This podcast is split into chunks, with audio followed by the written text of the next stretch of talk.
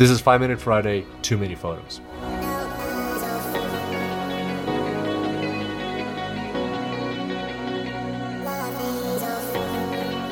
Welcome back to the Super Data Science Podcast, everybody. Super excited to have you on the show.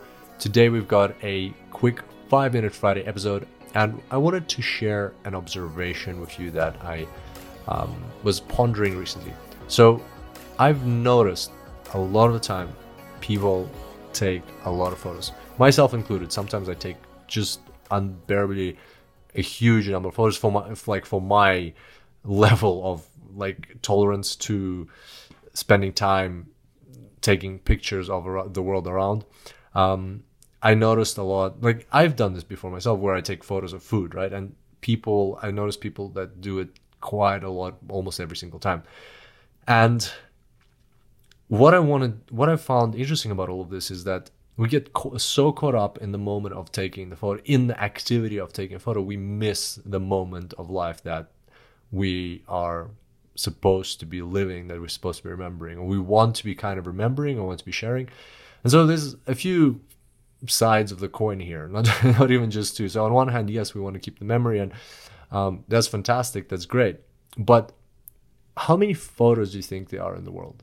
Well, conservative estimates say that every single year humans take about one, at least one trillion photos per year. So if you take uh, estimate that about a billion people, at least a billion people have cameras or phones with uh, cameras on them, and they take at least about approximately three photos per day, which is a very conservative average estimate. There are people who take probably 100 photos per day.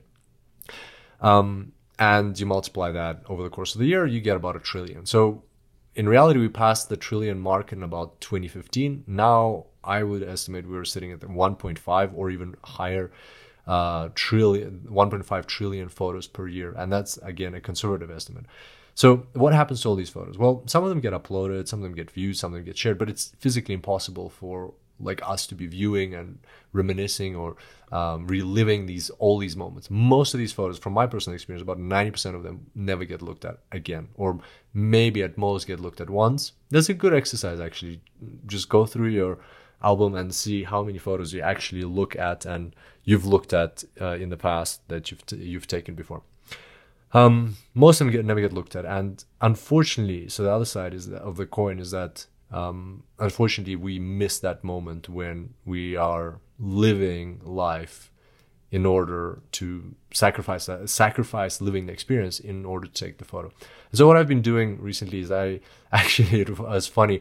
My camera on my phone broke about two two months ago, and I wasn't in a rush to fix it at all. At all. Like every time I went to the Apple store, and just so happened they would say, "Well, you gotta wait like you know two hours before it gets repaired." And or you know you got to sign up in advance.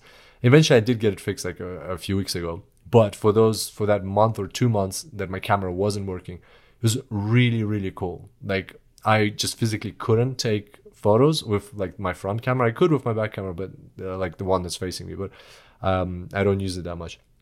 And so in that sense like it was very liberating to have this experience. As once my camera got fixed on my phone i didn't like even starting to take these photos again it uh, wasn't like it wasn't as natural and just felt like uh, it's detracting from my experience of life. So my call to you this weekend would be try to live these two days. If you're listening to this on friday great. If even if it's on any kind of day you're listening to try to live the next two days not including today but the next two days without taking a single photo. See how you feel. Like even if you're super tempted if you're super tempted, like, oh, this moment I gotta share it with others, this is like once in a lifetime opportunity, I'm going to like uh, give you a spoiler alert. Most likely, it's not a once in a lifetime opportunity, and most likely, people can just go and Google that same phenomenon that you're taking a photo of, whether it's a butterfly or a waterfall, whatever it is, and they can Google it and they can find a better photo by National Geographic or something like that. So don't worry about others missing out on seeing this amazing life that you're seeing. Just delve, jump into, dive into seeing it for yourself. Try live the next two days and see how you feel. Just uh, consciously don't allow yourself to take a single photo. And the more frustrated you get with this exercise, the better. That means you're actually coming back to reality.